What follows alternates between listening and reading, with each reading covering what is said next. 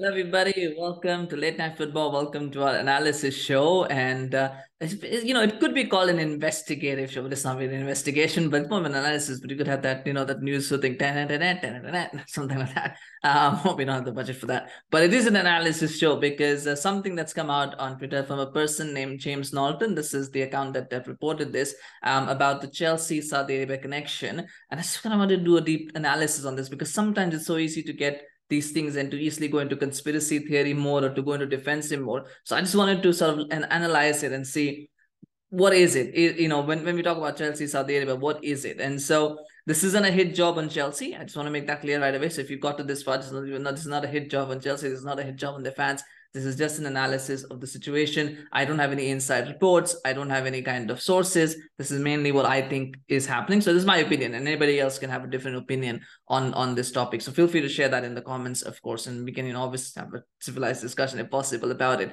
Now, basically what this what what the what the show is about. So um as, as I reported this morning, um you know this the talk that Edward Mendy, Hakim Ziyech, um Khalidou Koulibaly are all going to you know possibly looking into moves into going to Saudi Arabia. There's also talk of Romelu Lukaku maybe going to Saudi Arabia, which he rejected. There's a couple of other you know Kante has already gone to Saudi Arabia as well, although that was on a free transfer. So there's these you know deals happening, and the report that the, the tweet that came out suggested that um or not suggested, basically informed us that uh, Clearlake Capital, which owns sixty percent of Chelsea, they are the majority owners of, of, of Chelsea. They basically have a five percent investment from the Saudi Arabia Public Investment Fund, which is basically, you know, the government fund for, you know, these kind of, of projects. And the Saudi P I F also, Public Investment Fund, P I F, also has stakes in four Saudi Arabia clubs who are all interested, you know, and, and three of them were signing Chelsea players. So, um, you know, is there a sort of a conflict of interest here where, you know, one sort of, uh, you know, organization has all these football clubs and they need players, and they're basically going to another, um, uh, you know, sort of a, an organization that they are invested in, who are also invested in another organization, and they're basically working outside deals where they are paying inflated prices for players that Chelsea don't want, um, and they're signing them for, for Saudi Arabia. Is that sort of a form of financial doping? Is that, you know, could that be considered cheating, you know, and all of that stuff? So there's a lot there to unpack. Now, let's, and let's be one thing clear, Saudi Arabia don't have an investment in Chelsea, so they do not own Chelsea. They have a minority stake in an organization that owns, that, ha that has a stake in Chelsea. So just to be clear on that, so that's how it is. Um, obviously, there is some conflict of interest. There is, I mean, you know, anybody who thinks there isn't is naive. There is obviously, and maybe not conflict of interest, but just a connection, a partnership, right? Because you've obviously, obviously brokered that deal. Um, you know, and so it's like sort of you you you build that connection that you go, hey, I own you, and I own a part of you. Fine, you know, um, this is something else we own. Do you want to get involved in that? You know, we've got these players that we don't want. Um, you know, do you want to buy them? So there's obviously all that sort of thing. Is it is it illegal? I don't think it is. I think it's a very, you know, and, and Chelsea have been very good at finding loopholes, by the way. Let me just speak. Chelsea have been fantastic in finding loopholes. I found the loopholes around the amortization of player contracts, you know, which quickly closed. Um, you know, they've obviously found different ways of, you know, working. Um, you know, so they found loopholes, and now they found this one as well, where they basically, they've been good at that. I don't think it's a loophole. I just think that it's it's not illegal. Is it unethical? Could it be considered a form of, of cheating? I think that depends on your interpretation. I do think there is something wrong. Um, and I will be honest and say, and if this happened with, with the club that I support, I would probably say the same thing. I think there is something ethically wrong where you've kind of, um, you've built a connection with someone who's got an unlimited amount of money available to spend on something. And you've told them, these are players we don't want. Can you sign them for your, for your clubs? And give us this amount of money that we will need to kind of, you know, go out and spend some more money and kind of, you know, stay within the rules. So there is something unethical about that.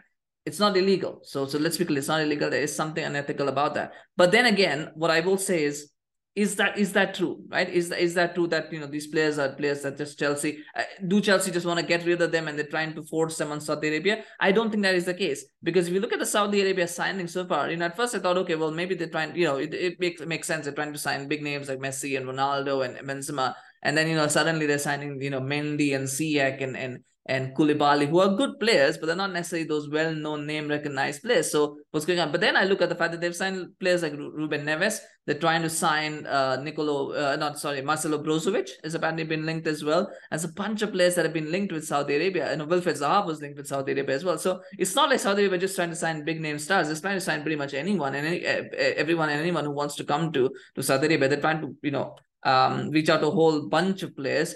Um, and that's an aggressive recruitment drive. And I think that aggressive recruitment drive is being driven by the fact, I think, that they just want players who played in Europe to come to Saudi Arabia to kind of showcase that Saudi Arabia is a footballing hub. That is, it, it is a competitive space where players want to go. And so idea, so ultimately, we were fans might want to go. And so then, you know, that improves their chances of winning the twenty thirty bid for, for the World Cup. So There is there is a strategy in place, however convoluted and and and and um, you know uh, confusing it might be to the rest of us. There is a strategy in place from Saudi Arabia, so I don't think it's just a matter of Chelsea saying, well, these are three players we don't want. Can you just take them and give us you know a hundred million pounds for them?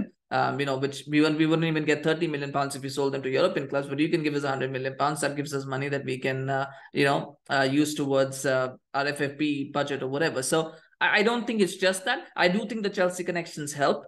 Right, they do help because you know obviously if you're going to support a club, if you're going to buy players from, if you know if you're going to support a club, you might as well support a club that you already uh, that you know that the organization that you have a stake in already owns, and you kind of help them, right? Because if Chelsea have to face punishments or sanctions or fine, that reduces their value, which in turn reduces the value of Clearlake's investment, which in turn reduces the value of the P I F investment. So there is there is a chain there, but it's a very very loose chain, obviously, but there is a chain.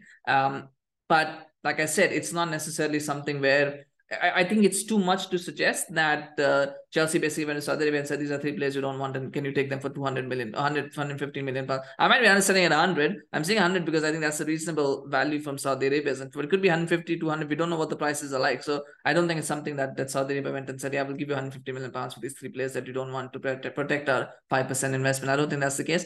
But as I said, is it unethical? Is it illegal? No. Is it unethical? Yes, it is. There is there's definitely some sort of unethicality happening. But then again, let me let me end this video here by saying this.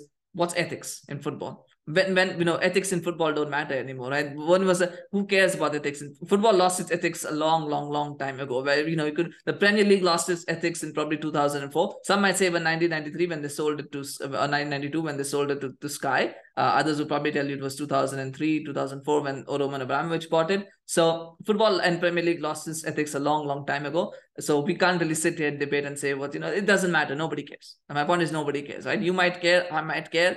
Reality is nobody else does. The people in power don't. Um, so as long as they're not doing anything illegal, which they are not, I think Chelsea will be okay. And I think this will be fine. Um, it's just what it is, right? It is what it is. But uh, anybody who's naive enough to think, oh, no, this is okay, this is fine. It's like, oh, oh, this is all above board. It's not all above board. But then again, do you care about what's above board or not? That is a personal opinion that you will have to look into. Will they get sanctioned for it? They will not get punished for it at all. There will be no punishments because there's nothing against the rules of doing that because there is no direct conflict of interest here. So that's just a quick analysis of the situation. Like I said, um, you know, I don't think it's all... I mean, there's obviously complications and layers to it, and, and this, I just wanted to put some light on it. I hope I've given a balanced opinion of this from both sides, but I don't think Chelsea are doing something necessarily, that Chelsea are not doing something where they're basically blatantly using Saudi Arabia to get rid of their unwanted, uh, you know, assets to be able to, you know, fudge the numbers. But at the same time, I don't think it's a case where Chelsea would not have been able to have these conversations if they didn't already have that relationship um, with P I F. So there is, you know, there is that synergy. I think it's important to recognize both sides of it. So that's just my opinion. Of course, share your thoughts on this situation and what do you think is going on? Um, and do you think this is right? This is wrong? Do you think there should be some kind of rules against it? I mean, let me know your thoughts. Always love to hear from you, of course. Just smash like if you enjoyed this, this video, and do subscribe to our channel on YouTube. Follow us on Facebook, Twitter, Instagram. We always appreciate your support. We've done quite a few videos, so do check them out as well. Thank you so much for watching. See you again soon. Bye-bye.